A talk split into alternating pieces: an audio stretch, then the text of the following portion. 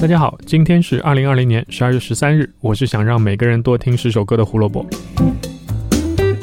胡说音乐历史节目每天更新，想知道每天的音乐小故事，记得关注我们在荔枝和网易云上的账号。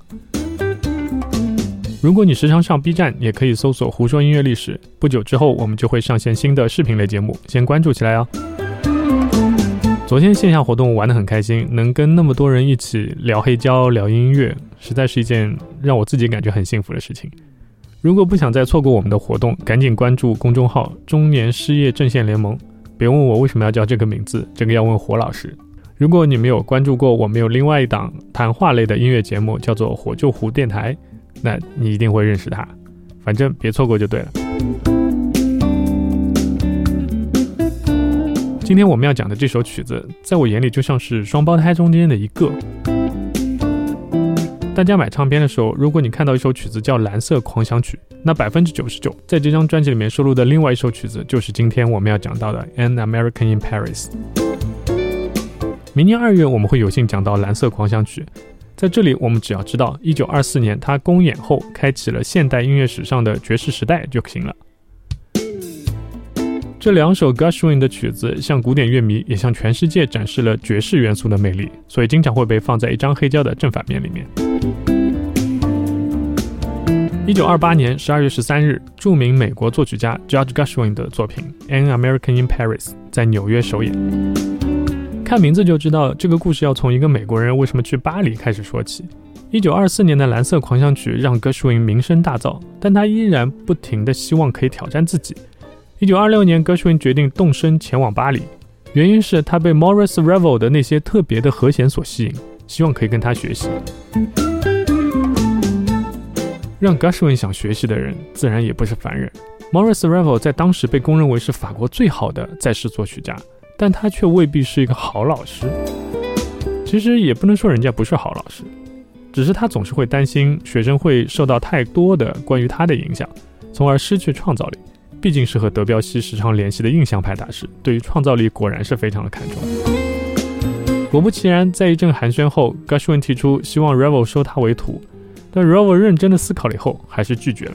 他的原话是：“你明明可以成为一流的 Gershwin，为什么要成为二流的 Ravel？” 普通人可能就此放弃，心想：“你丫不教就不教嘛，说什么冠冕堂皇的废话，对不对？”哎，我们的 Gershwin 却大受鼓舞，心想：“我这是要成大事儿啊！”开玩笑，总之，Gershwin 虽然诚信想学，但是人家不肯教，他也没办法。但是呢，他反而鼓励 Ravel 去美国巡演，还帮他拉了赞助，这个赞助商还付了 Ravel 一万美元的演出费。一九二八年三月，没心没肺的 Gershwin 为 Ravel 在纽约过了次生日，心想这次你总得教我了吧？没想到 Ravel 擦了擦嘴上的奶油蛋糕，说：“我给你介绍一人吧，他叫 Nadia Blanger，也是个法国人。”他应该可以教你很多东西。Ravel 倒是没甩锅，他还认真的写了一封介绍信，这倒是点燃了 Gershwin 想要再去巴黎的想法。于是他又踏上了去巴黎的征途。巴黎，我又回来了。Nadia 一看，哇，美国来的帅哥，但是我好像没有什么可以教你的，我会的你都会啊。这法国人怎么都那么不靠谱呢？一九二八年从美国跑到巴黎，就这么简单的吗？好在格什温其实也没生气，在巴黎待着的这段时间，反而让他有灵感去完成他在两年前来巴黎时留下的一个音乐动机。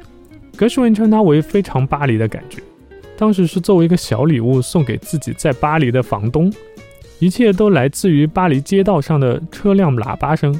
为了在乐曲里面添加进真正来自巴黎的声音，格什温还去卖车行买了四个汽车的喇叭带回美国。所以，我们待会儿能听到的片段里会有四个音高不同的喇叭声，而且这四个喇叭的音高啊，还有专门的定义，以前跟现在还不太一样，这个我们就不赘述了。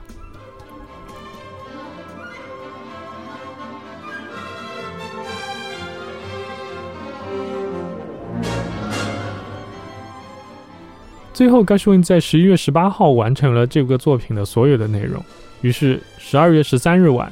纽约的卡内基音乐厅，纽约爱乐乐团在指挥 Walter Damrosch 的带领下，奏响了《An American in Paris》的第一个音符。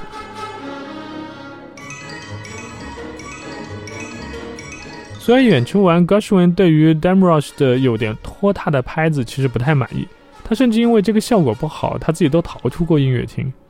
但是观众热情的掌声还是证明了演出的成功。事后有苛刻的评论认为这部作品比不上，比如说像凯撒·弗兰克、理查德·瓦格纳的作品。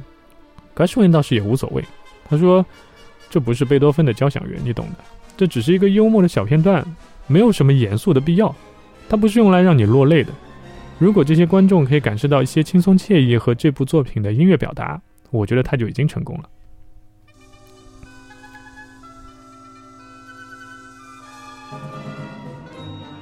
An American in Paris 是一部很有趣的作品，他继续为交响乐注入了爵士乐的元素。虽然它不及《蓝色狂想曲》的历史地位，但它绝对是 George Gershwin 最好的两部作品之一。一九二八年十二月十三日，George Gershwin 的作品《An American in Paris》在纽约卡内基音乐厅首演。感谢收听今天的节目，胡说音乐历史，音乐让每天更重要。